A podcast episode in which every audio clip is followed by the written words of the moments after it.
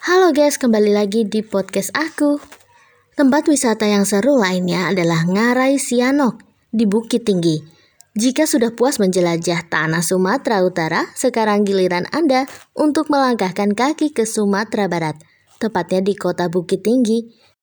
Kota dengan relief alam berbukit-bukit ini memang memiliki banyak tempat wisata cantik yang sayang untuk dilewatkan. Salah satunya Ngarai. Ngarai Sianok merupakan sebuah lembah sempit dengan bukit-bukit bertebing curam di sekelilingnya.